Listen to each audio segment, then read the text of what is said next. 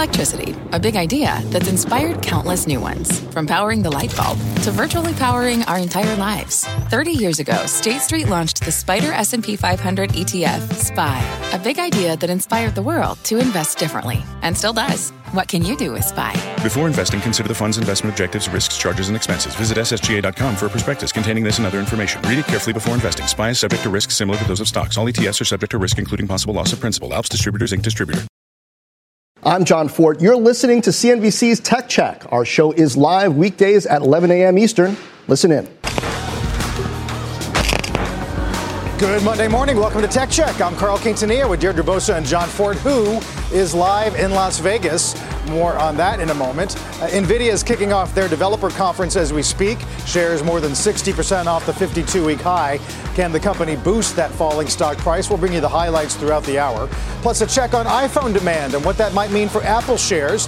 Company planning some price hikes and dealing with some camera bugs. We'll get details on that. And then inflation, of course, top of mind for investors ahead of the Fed decision tomorrow. John, you were in Las Vegas this morning for the grocery shop conference, and that's going to lead to some very special guests today. Uh, yes, it will. Uh, Tony Xu uh, is going to join me on stage. We'll have a conversation, as we did actually last year on this very day. Last year, they were announcing alcohol delivery. Since then, Uh, inflation has become an important story, and as we know, margins tend to be pretty narrow in grocery. But DoorDash has managed to continue to grow organically about 20% year over year. They got some announcements today that we'll get into new partnerships. Now, they recently kind of undid a partnership with Walmart, which is a huge player in grocery, but they got some more partnerships going on. Got some questions about the impact of this economy on the labor force, availability of drivers, which they call dashers, uh, and also some M&A. They just closed a deal at the beginning of the summer, a big one, $8 billion all stock. Um, all stock helps in this environment, Dee. Mm-hmm. We've talked about uh, where DoorDash sits in the gig economy space, guys. And when you compare it to an Uber that has got deeper into food delivery over the pandemic, uh, DoorDash has commanded a higher valuation among investors. Also, better profitability historically. But what's interesting, though, um, when we spoke to Dara Khosrowshahi, I think it was last week or the week before, he said that what he's seeing is the shift from retail to services. So you would think that that maybe sets up the ride sharing part of their business a little better. When you look at how these two stocks have performed quarter to date, Uber is up 55% from a much lower base, of course, but Dash is down nearly 7%. So, Carl, I'm going to be interested in asking Tony what he's seeing in terms of that consumer demand is inflation leading to smaller basket sizes, less orders, also the exclusivity of their partnerships? John, remember when DoorDash was getting started, there was a lot of exclusive deals. That the era of that seems to be firmly over as, you know, the restaurant retailers can go on any platform and they often do. Yeah.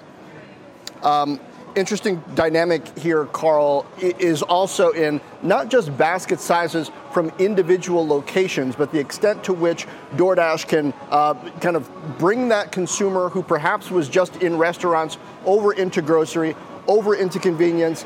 last year, also here at Grocery Shop, they were talking about Double Dash with Albertsons. Albertsons, of course, a big grocery player. Double Dash is the idea hey, you ordered something maybe take out from a restaurant. Would you like some groceries with that? Would you like uh, perhaps some prepared foods with that. So th- that's going to be important for margins, right? How much can you allow these dashers to do in one run that also increases their take home, which has become quite an issue on social lately, Carl. On TikTok, there's some dashers who are upset if people don't tip the right amount. Your order might end up in a tree. Uh, John, there's so many places you can take this today. We can't wait. Uh, a lot of good information over the next 60 minutes. Speaking of price, uh, you've got Peloton introducing this connected rowing machine, Peloton Row, a list price of more than three grand as CEO Barry McCarthy tries to execute this turnaround plan. I think, D, that does include delivery and setup, uh, but 31.95 is not cheap that price tag is eye popping. Um, I'm a rower, not an avid rower, but I do think it's a great low impact workout. What's wrong with the concept, too, John? I don't know if, if you also dabble in this, um, but this is a rower that's been around for decades, does the job. The space, again, the complaint I'm hearing about this rower from Peloton, similar to the treadmill. It takes up so much space. When you store it, it has to be latched in. Um, and plus, I thought, you know, Barry McCarthy was done with this. I thought he was going to a software model. This feels um, like they could get into the same kind of issues with supply chain, with delivery. We'll see, though. Maybe this I, this was in production for a very long time. Maybe they had to get it out. They got to have hardware. I mean, I, I, software. It's nice to talk about that, but if you're just dealing with software and workouts and services, then you're just in the mix with everybody else. You know, who can get a good personal trainer on video, and, and you're competing directly with Amazon and Google and Apple and, and the others who don't have that hardware advantage. So, whatever McCarthy says, they, they got to have premium hardware as what makes this sticky, reduces churn, and gives yeah. them that margin. But uh, as for you not being an avid rower, D, I don't know. You're avid as far as I'm concerned. like some things you can dabble in. You can like jog around the block and say, oh, I run. But rowing, man, that's painful. You either do it or you don't, and you do it. So I'm, I'm going to call you an avid rower. I'm going to listen to you on That is a great point. It is not a mainstream exercise. I try to get people to come row with me. There's other apps you can do this on, um, and they are few and far between. So fair. Uh, meanwhile, guys, we are awaiting the Fed, and as a potential rate hike looms, our next guest is long on retailers like Walmart and Amazon, commodity linked stocks, and even sports betting names like DraftKings. Joining us now, is Satori Fund founder Dan Niles. Uh, Dan, how are you positioning yourself ahead of the Fed meeting? You actually think that it could set us up for a brief rally? Yeah, uh, to be clear, I have no idea how the market's going to react to the Fed meeting. Um, we what we did was we took advantage of the 1.2 put to call ratio on Friday. If you remember, FedEx pre-announced one of the ugliest pre-announcements I can remember.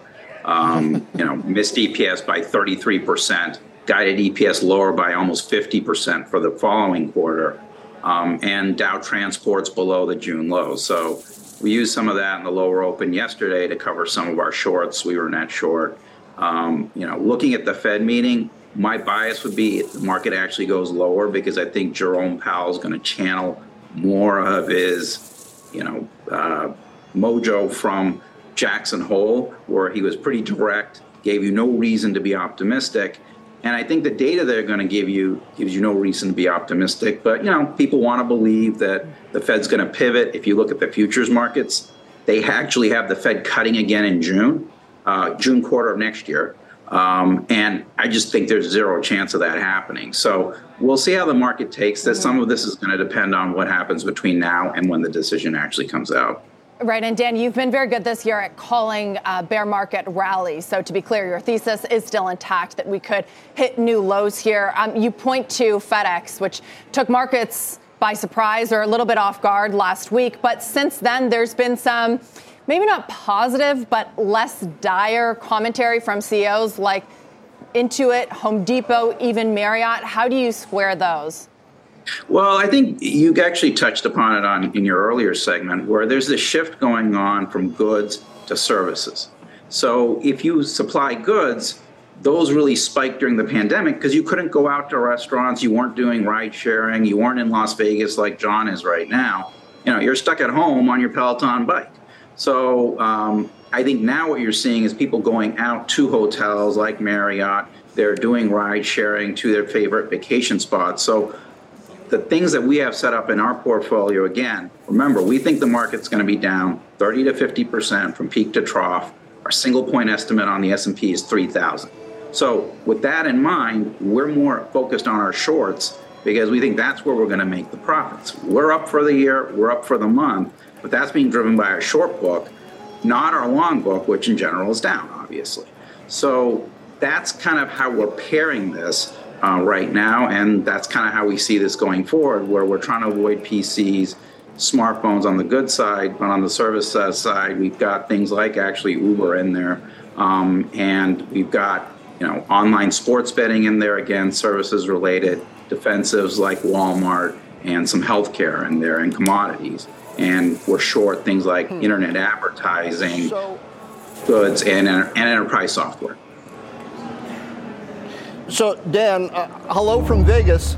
Um, you know, Q4 though, which we're heading into, it, yeah, in, in, just about 10 plus days, that's a big goods quarter. Like you can't you can't do Q4 well and just have services. So give me your sort of sense of the narrative. I, I think about Target, Walmart, FedEx, right? Each was a big headline that the market had a big reaction to and then sort of tried to shrug off Target uh, seemed to be more about inventories. Walmart was about the, the, working class consumer. FedEx about goods overall. Is there a, a creeping narrative here that investors should pay attention to or no? You're absolutely right. And creeping is the right word because these things don't get sorted out in a day. So the Fed raising rates 75 basis points on Wednesday that's going to have an impact six months, a year from now, because the Fed, by the way, isn't done. They're going to raise rates again in November and December. And so there is this creeping narrative where you're switching from goods to services, and that's going to take a while to play out. People are going to be on vacation, they're going to be in Vegas like you are. Um, they weren't doing that two, three years ago. Um, and so that switch, it's going to take a while to work its way through. And also, right now, the low and mid end consumer is the one that's feeling the pain. The high end consumer, they're doing just fine. But I think you're going to see some of this creep, to use your word, into the higher end consumers. And we'll have to see how that plays out in the biggest goods quarter of all, which is Christmas, right? The fourth quarter. And I think you're really going to see that shift show up then. And, you know, we'll have to see how, how demand looks at that point in time. I don't think it's going to be very good for goods, but I think for services, I think it's going to be great. Um, you know, we're going to have our best vacation in three years probably coming up uh, this Christmas, but that you know means that we're probably not going to be sitting there streaming Netflix, sitting on a Peloton bike, you know, ordering. Uh, you know, off of Amazon, we're going to be at a restaurant, hopefully skiing, you know, in a hotel, et cetera. And that's a very different spending pattern than the last two, three years. Right. So does that mean, Dan, uh, you don't mind chasing cruise lines and casinos and airlines and hotels at this point? You know, that's a really great point, Carl, because each one of those sectors has got different things you got to think about, right? With cruise lines, you've got a lot of debt. I mean, to be completely clear, we got murdered in those names earlier this year by getting involved way too early. Um, but the good news is we had a lot of shorts that helped offset that. Um, so right now, we're not looking so much at cruise lines, but we're looking at you know services like Uber. We're looking at stuff like sports betting. Um, we do own bookings. Uh, so again, in the travel space, we're trying to look at better balance sheets, which is leaving out cruise lines, which was stupid on our part earlier this year. Um, because they don't have good balance sheets. Um, but we're trying to, again, sort of stick with that services piece of it but we're matching that up against short. So we're short a lot of internet ad related names. We think, you know, Netflix and Disney launching ad related mm-hmm. streaming services, that's going to suck out a lot of demand for other internet ad driven businesses. And so every long we put on, we try to find a short in a related area that we can put against it. Because in a market that we think still has a long way to go, we see it undercutting the lows in June, being down to S&P 3000 you want to focus on your shorts more than your longs because that's how you're going to make money. Or if you can't do that, be in cash. That's what yeah, we've been saying. I was, was going to say, Dan, that's what you've been saying all year for the average investor that doesn't necessarily day trade, stick to cash. Uh, thank you so much for being with us today. Dan Niles, talk to you again soon. Thanks, guys. Amazon scoring a touchdown with Thursday night football, it says. In an internal memo, Prime Video VP Jay Marine telling colleagues that the broadcast was the most watched night of prime time in the history of the service, and that the broadcast fueled the most ever Prime signups over a three hour period. While Nielsen hasn't released official numbers yet, Deadline reports that Amazon told media buyers earlier this year it anticipated roughly 12.5 million viewers per game that's less than Fox's weekly audience during its last full season of this uh, of Thursday night football in 2021. Um, Carl, I, I, I guess success for Amazon measured differently, right, than success for your average broadcaster. You can talk about the number of prime signups over a three-hour period.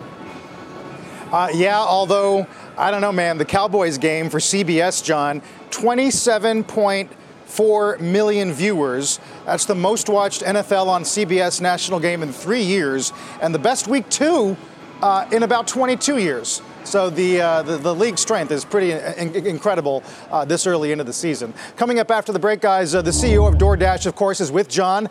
Tech Check is just getting started.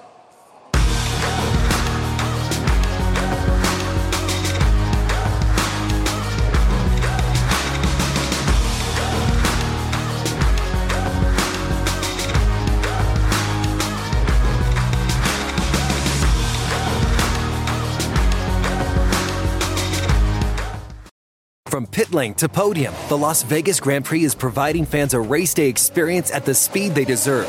With the help of T Mobile for Business, our 5G advanced network solutions are powering race day operations with event wide connectivity. From streamlined gate entry to an immersive app, giving fans blazing fast access to the sport they love. This is accelerating innovation. This is the Las Vegas Grand Prix with T Mobile for Business. Take your business further at T Mobile.com slash now.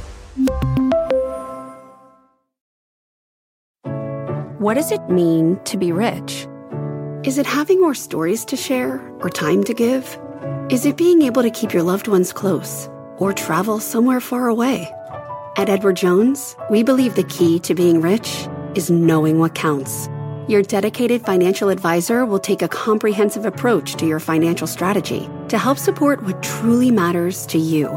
EdwardJones.com slash find your rich. Edward Jones, member SIPC.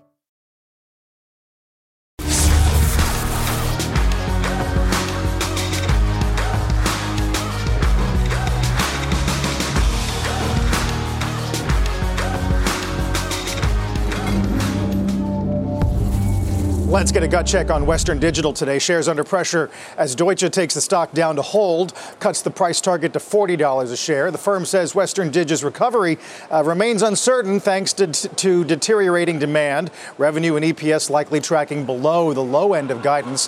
While they don't see significant downside ahead, they do believe shares are going to be range bound and recommend investors move to the sidelines at least until the supply demand balance returns. Stocks down more than 40% on the year. John?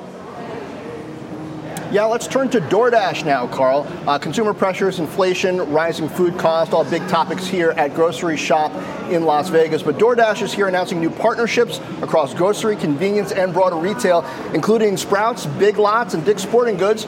Joining us now in a CNBC exclusive ahead of our conversation on stage here this afternoon, DoorDash co founder and CEO Tony Xu. Tony, again, first of all, happy birthday. Thank we did, you. We did this on the exact same day a year ago, so I got your groceries for your birthday. I uh, appreciate uh, it. It's always nice to spend my birthday with good company. thank you, thank you. So I want to start off talking about these deals, right? Because you're announcing these just after I, I believe you guys announced that the Walmart deal, like that partnership is going away what's the strategic imperative that makes this good for obviously DoorDash, but also these new partners?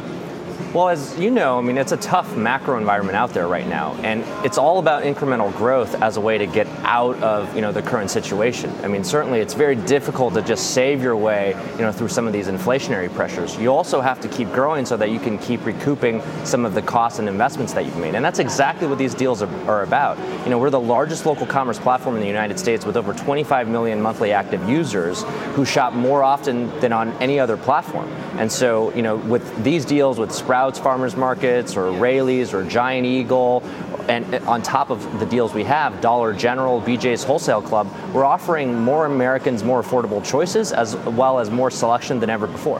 What's happening as inflation has run pretty hot since the last time we talked? We talked about, uh, on the one hand, uh, consumers spending more on food, which would be good for you, but I imagine that also consumers are more price sensitive about actually paying for delivery and, and are going into the store more. So well, you, have had some strong, you know, 20% year over year growth, but have you seen a change in the mix and a change in consumer habits if that's going to continue? It's been a net neutral, you know, story for us. On the one hand, as you you mentioned, there are slightly higher prices per item, but on the other hand, consumers are buying fewer items per cart, and therefore, you know, that mix is washing out. But the consumer demand has been very resilient. You know, in the last 60 years, We've only seen two years in that history in which spend on restaurants and grocery have declined ever in the U- US economy. And so what we see is that continued resilience as people are still going back out and you know enjoying finally time away from home. They're still ordering in, hmm. and those two use cases are still very very complementary. What's the labor force impact for DoorDash. Uh, Dara Khosrowshahi from Uber a few days ago, I believe, was saying that he's seeing some inflation impact where drivers actually want to drive more. So on the supply side of drivers, he's seeing some benefit because people want to earn extra money. Uh, what are you seeing from DoorDash's perspective? Has the supply of drivers improved? And then at the same time, they seem to want to get tipped.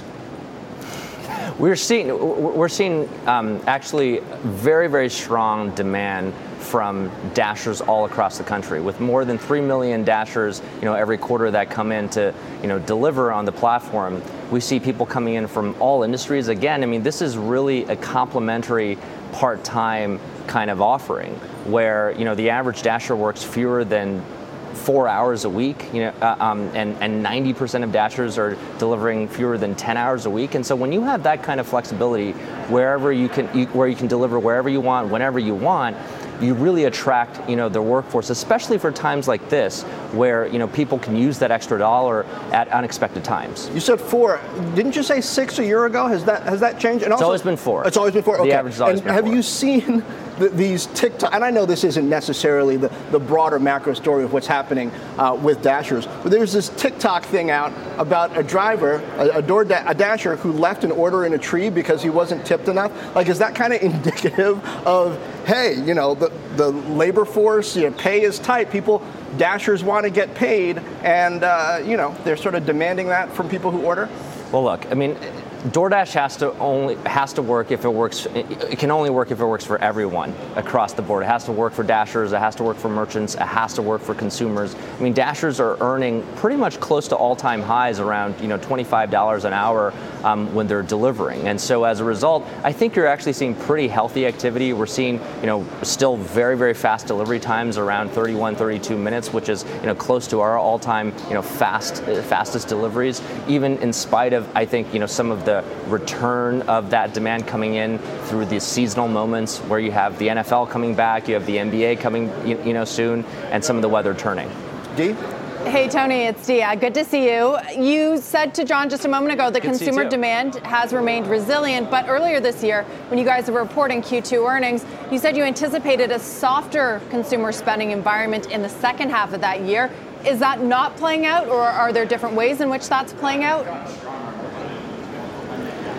Well, whenever you're heading into a macro environment that has lots of uncertainty and you're seeing, you know, this the rise and stickiness of inflation, you certainly want to take a conservative stance, and, and that's what you know we've always you know done, especially uh, since the beginning of 2020 uh, when the pandemic really struck. And so what we're doing about it at DoorDash is really you know offering more and more affordable selection. You know, as mentioned, we've been partners with places like Dollar General, Big Lots, which launched recently, BJ's Wholesale Club, giving more choice at more affordable prices to consumers, and where we've doubled now um, the number of stores we deliver from, over 75,000 more than any other platform in North America.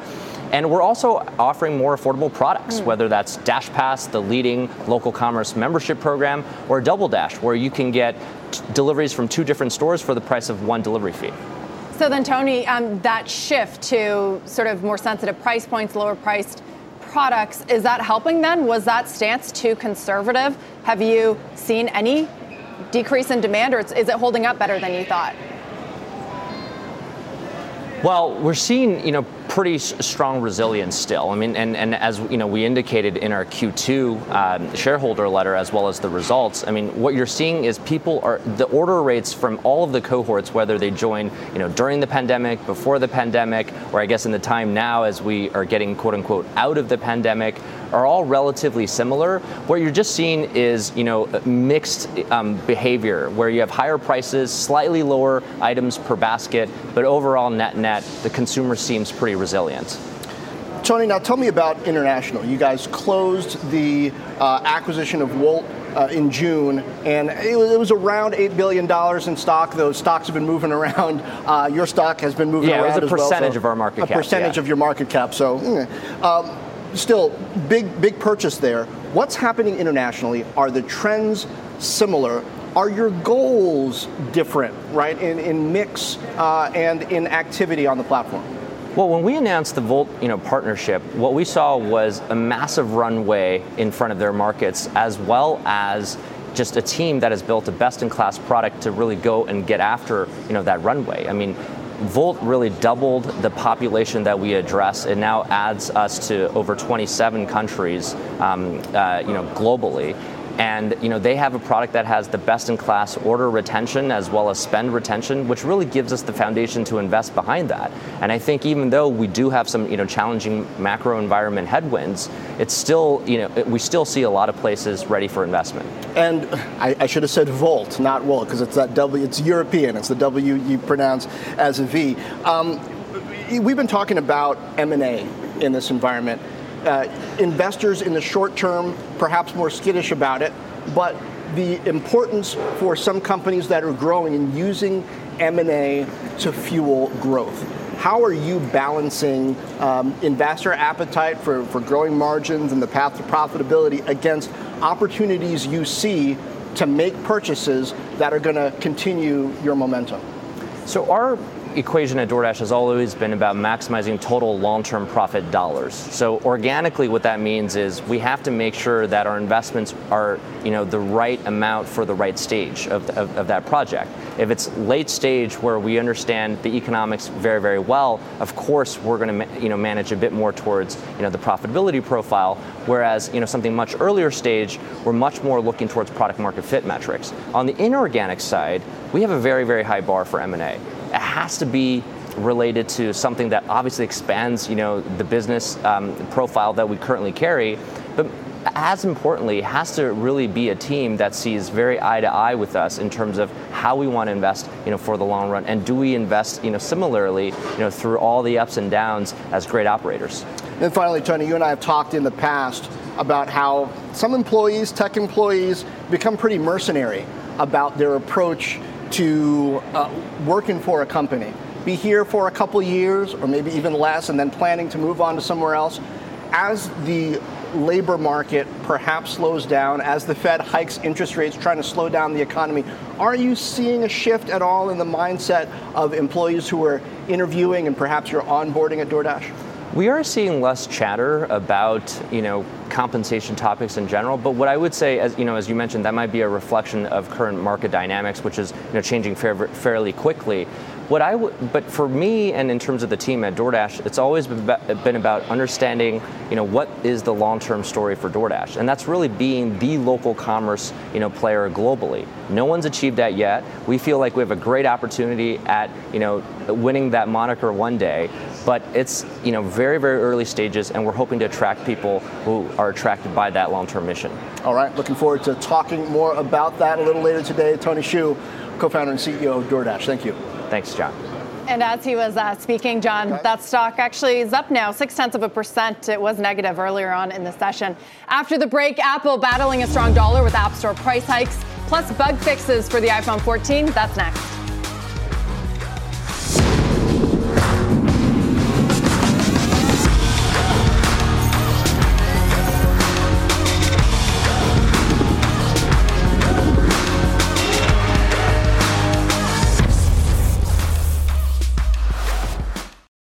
Canva presents stories to keep you up at night. It was an ordinary workday until. The Singapore presentation is at 3 a.m. The office was shocked. But that's when we sleep. Maya made it less scary with Canva. I'll just record my presentation so Singapore can watch it anytime. Record and present anytime with Canva presentations at canva.com. Designed for work. Welcome back to Tech Check. I'm Carl Quintanilla with John Fortt and Deirdre Bosa. The Dow is down a little bit more than 300 points. In a moment, we'll have more on how you might play Apple here in the wake of the iPhone. Stocks about flat over the last two months after a big run. We'll talk demand and price mix. But first, let's get a news update with Kristina Partsinevelos. Hi, Kristina. Hi, Carl. Here's what's happening at this hour. Housing starts were up big in August, even as mortgage rates rose. However, housing starts are still down slightly over the last year, and building permits sank about 10% during August. New York City is lifting its COVID vaccination mandate for private workers. The change goes into effect on November 1st. City employees will still be required to get their shots. UK Prime Minister Liz Truss says a free trade deal with the United States won't even be negotiated for years to come. Her predecessors Boris Johnson and Theresa May both said free trade with the United States would be uh, one of Brexit's key benefits. And Chief Operating Officer of Beyond Meat, Doug Ramsey, has been arrested for allegedly biting a man's nose.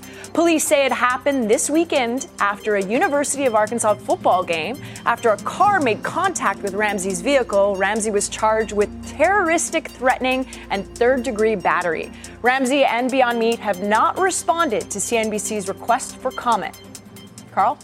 All right, Kristina, thanks very much. Uh, two weeks now since uh, Apple unveiled the iPhone 14 models, and investors, analysts, and all trying to gauge what demand is like. Lead times online remain a bit elevated, and it does seem like the high end, more expensive Pro models are more in demand. Let's dive in with Morgan Stanley's uh, Apple analyst, Erik Woodring. Erik, welcome back. It's great to see you again. Are, are lead times really instructive at this stage?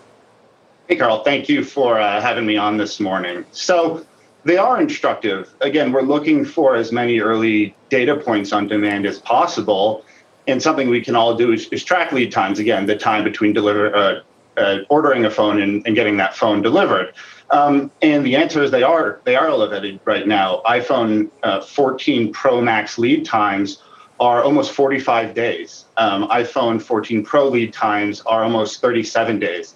Um, both of those are records um, across all models launched in the last six years at this point in the cycle. And so there's a lot to go. I don't want us to get over our skis, but as we evaluate these early demand data points, yes, lead times are uh, are very instructive and they are much better than expected. I would say so far.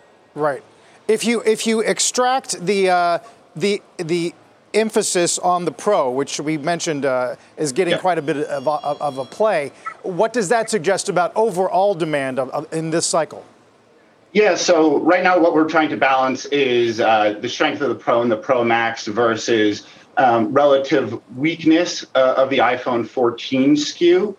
And what we've determined so far is that the strength at the high end is more than offsetting perhaps some uh, some weaker demand at the low end. Uh, we've heard about some rumors of increasing iPhone 14 Pro and Pro Max builds.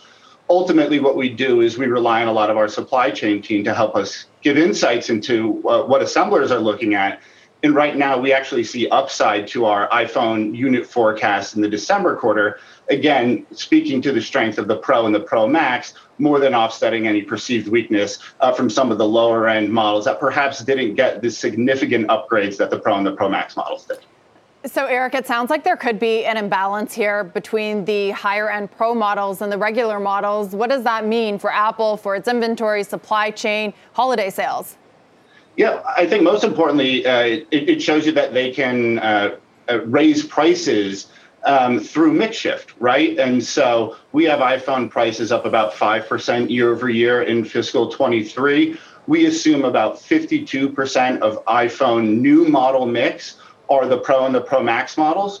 Right now, builds are trending to be roughly 57% of mix. And so even if we forecast growth in pricing for the next year, actually I would I would argue that you could even have incrementally stronger prices just given the mix shift that we're seeing to the Pro and the Pro Max. Again, I, I do want to caution it is early. Uh, you know, the phones just were available last Friday.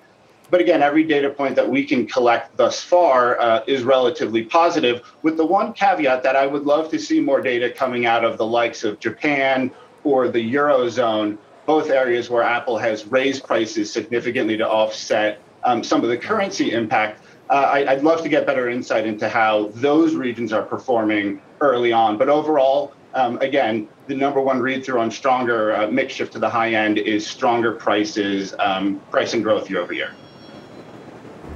And also, Erik, I mean, this might be one of the most brilliant stealth price increases that I've seen in consumer electronics because Apple eliminated the mini at the low end, so the entry point for the 14 is higher. They introduced the 14 Plus, so there's a little bit more to get there, and they kept the old chip in the 14, so the margin should be higher. But I guess the question is overall on margins, do you have any sense that Apple's going to be supply constrained in the 14 Pro and Pro Max models to a degree that wouldn't allow them to take full advantage of the demand on the high end?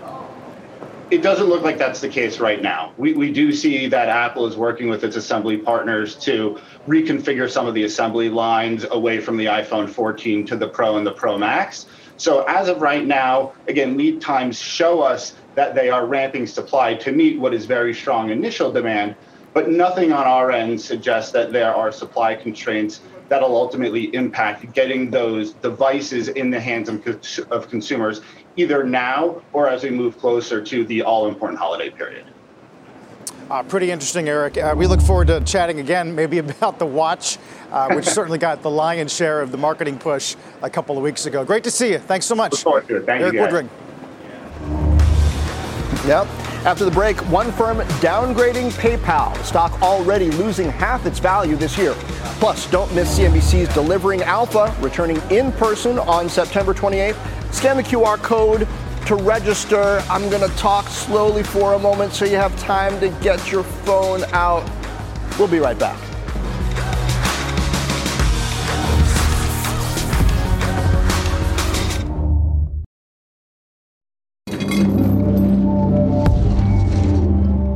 Let's get a gut check on PayPal. The fintech firm falling more than 2.5% this morning after a downgrade from Susquehanna to neutral, lowering its price target by 15 bucks a share. Um, the analyst pointing to Braintree here, the one click client PayPal acquired in 2013, is projected to contribute 72% of the company's overall growth next year. However, the service also has higher transaction costs and lower yields than the rest of the company's core products, the potential drag on overall results, coupled with the fact that the company is up roughly 30% off of its July lows, prompting the call to investors to stay put. It is very interesting that Braintree is cited here. That was an acquisition a long time ago that also brought the company Venmo and really revived it. But of course, this is the take rate there is lower, higher transactional expenses. Um, just when PayPal was looking kind of good again, jury's out on whether this is a value stock or can be a growth name again, Carl. Yeah, there's a bit of a push and pull. Uh, Ray J actually upgraded uh, last week, and we got the downgrade today. We'll watch PayPal. Coming up next, the highlights from NVIDIA's developer conference, which kicked off at the top of the hour. Got some news on a gaming chip. When Tech Check comes right back.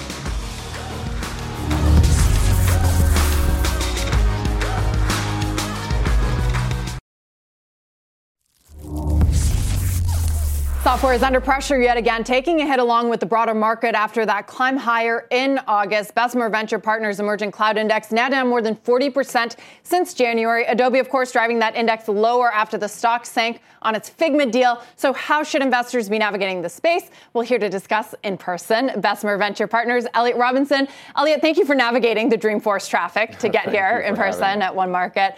Um, let's start with Figma. What does the Adobe acquisition um, say or not say about the M&A market? Sure. I think it says a couple of things. One, it talks about the power of the cloud and collaborative software model. For more than a decade now, Adobe had this kind of fixed chokehold on the entire design market, particularly in the enterprise.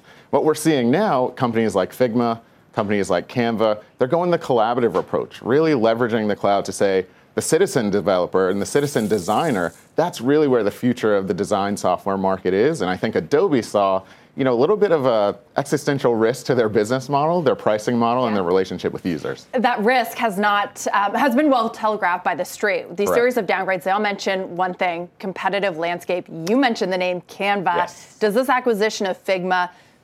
reinstate the Adobe case, um, make it more competitive against the likes of Canva, or do you think that that's still going to be playing out? Yeah, I mean, we're going to see this play out over the next two, five, ten years. But what I can say about Canva is last week, uh, they had their big user conference where they debuted a bunch of new tools. And the Canva Visual Work Suite, that's really what everyone's excited about right now. It's a mix of uh, collaborative word processing, great video editing tools that they didn't have before, and also a new workboard where it's all about collaboration, everything from the first idea of design all the way throughout, and then you can reverse engineer all of that into the collaborative word processor. So I'm really excited yeah, about where the product is going. It. of course, I'm a Canva fan, but I'm also a fan of Figma, and I think the design space overall has a lot of. Room Are you a fan run. of Adobe? That's the one name you didn't mention there. Look, I, I think the, the most interesting thing about both Figma and Canva is they've got an awesome relationship with their user base and their end customer. I think Adobe didn't necessarily do the same way of evangelizing themselves with the community. So it'll be interesting to see how do you take a bottoms up freemium community in Figma or Canva, and then in Adobe's case, how do you blend the two? Yeah. Where you know typically they had it installed on your computer. It was a big annual license, a bit pricey, and then match that with folks that are used to a freemium and then a paid tier as they want to get more out Great of the platform. Question. Elliott, I wonder, I want to take you in two directions, if I might. First of all, uh, I'm hearing a lot of chatter questions about whether this Adobe Figma acquisition is even going to go through because of the Biden administration's kind of muscular antitrust stance. Uh, and is that good for Canva? Or not? Because on the one hand, you might think, oh, well, Canva is, you know, a smaller design player. You don't want Adobe getting too big. But on the other, boy, it sure helps their valuation if there's a sense that M&A can happen in this market. Do you think this deal should go through? Yeah, I think the current regulatory environment and antitrust is obviously something we're all going to watch play out uh, as this deal tries to complete into next year. But I think for Canva, they've just got to run their own race. Like I said before, great user base, uh, a bunch of really power users and influencers that love Canva and where it's going. And when I think about, you know, some of the greatest M&A cases over the last decade, particularly in cloud software, not all of them have worked out. It's going to be a big question mark around can you take this freemium model and then put it with this kind of annual force licensing pricing model. So I think for Canva, they're going to run their own race. Melanie Cliff and the team are really focused on the future and they're customer obsessed. And that's the same type of thing that brought success to Figma. So I'm going to see them both play it out over the next year or two. Hey, Elliott, you know, um, Street is, is struggling to sort of ferret out what the headline might be out of Dreamforce this week. Yeah. I mean, can we can we think about what what I mean? I know I think it was Bernstein yesterday said it might be a non-event uh, to the extent that it is uh, a non-event. What, what news might come out of it? Do you think? Sure. So I'll open with one thing that's a bit personal. For those of us that live and work in San Francisco, it took me 40 minutes to get here this morning, which is great. that means it's really busy. We've got 40,000 visitors in the city, and really for the downtown core where Salesforce is, it's great for the local community, the workers, the small business owners, the restaurants. Now, switching to what we expect, there's three things that I'm looking for. One is product. You know, Bret Taylor talked about uh, Genie as their new product they're going to put in the marketing cloud as well as a service cloud, sales cloud over time. That's always exciting. That's what these conferences are about. But the two other things in terms of the market, one is tone. In 2020 and 2021, you know, we had this pull forward of cloud software really driven by pandemic and remote work. TBD on how they present the future going forward. And then the performance outlook is the third thing I think everyone's going to look for. Uh, last year, they announced this goal of 50 billion of subscription revenue in fiscal 25. TBD, given the latest earnings report where they kind of revised down forward outlook. So I want to see how those three things go. Does, uh, the, the product and the new Genie uh, launch, you know, the tone that they set in the marketplace, and then forward performance outlook. Yeah, will be really key going forward, Elliott. And you're telling me I should leave early. I'm going to hit traffic yes, on the way home. Definitely, definitely. Thanks for being with us in person. Elliott Robinson, Bessemer so Ventures. Much. John. Still to come, signs that the SPAC market continues to dry up. Chamath Palihapitiya returning funds to shareholders. That's on the other side of a quick break.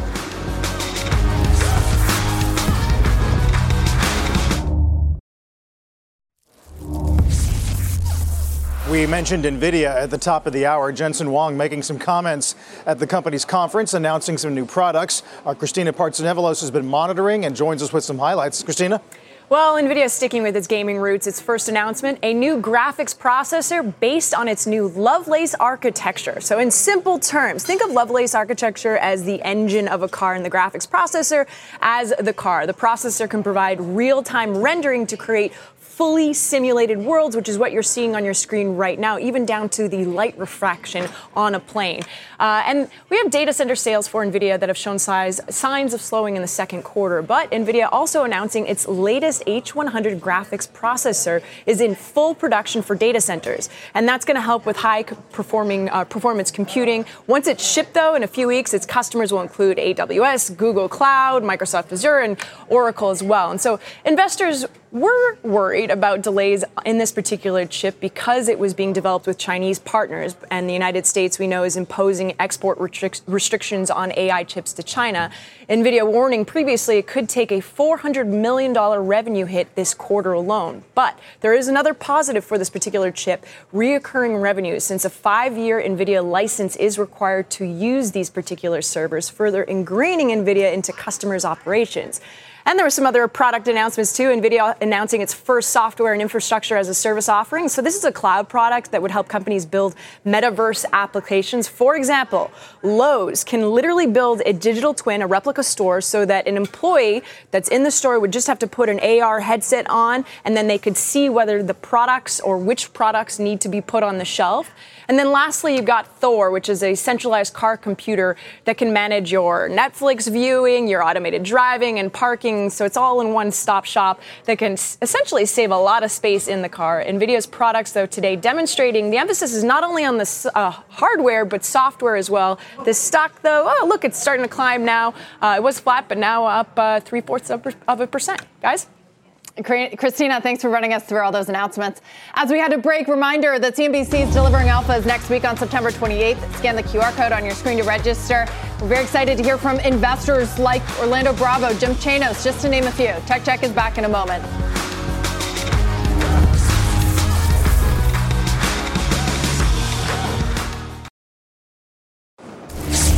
One more thing, uh, Chamath Palihapitiya liquidating two SPACs, returning about $1.5 billion to investors today, unable to secure an acquisition after reportedly analyzing more than 100 potential targets, laying the blame on valuations and the ongoing turbulence. Chamath bringing the total number of liquidated SPACs to 21 this year, according to SPAC research, after just one liquidation in 2021. D, definitely a sign of the times and just how different things are yeah. from 2021 just short of the alphabet, too, right? He wanted a SPAC for each letter. Um, you know, we know we've talked a lot about it, how the SPAC investor has fared, particularly if you were in some of the ones that Chamath sponsored. But he's made out okay. $750 million in SPACs, roughly doubling the money. That's his firm, John.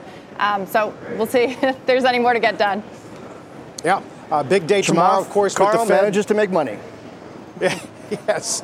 S&P is about 20 points off the intraday lows. Let's get to the judge and a half. You've been listening to CNBC's Tech Check. You can always catch us live weekdays at 11 a.m. Eastern. From a flat tire in the city to a dead battery on a distant drive, AAA is partnering with T Mobile for Business to accelerate response times and get more drivers back on the road fast. Our nationwide connectivity powers location telematics, so AAA's fleet can find stranded drivers quickly while being fully equipped with the in vehicle tools to have answers when they get there. This is elevating the member experience. This is AAA with T Mobile for Business. Take your business further at T-Mobile.com slash now.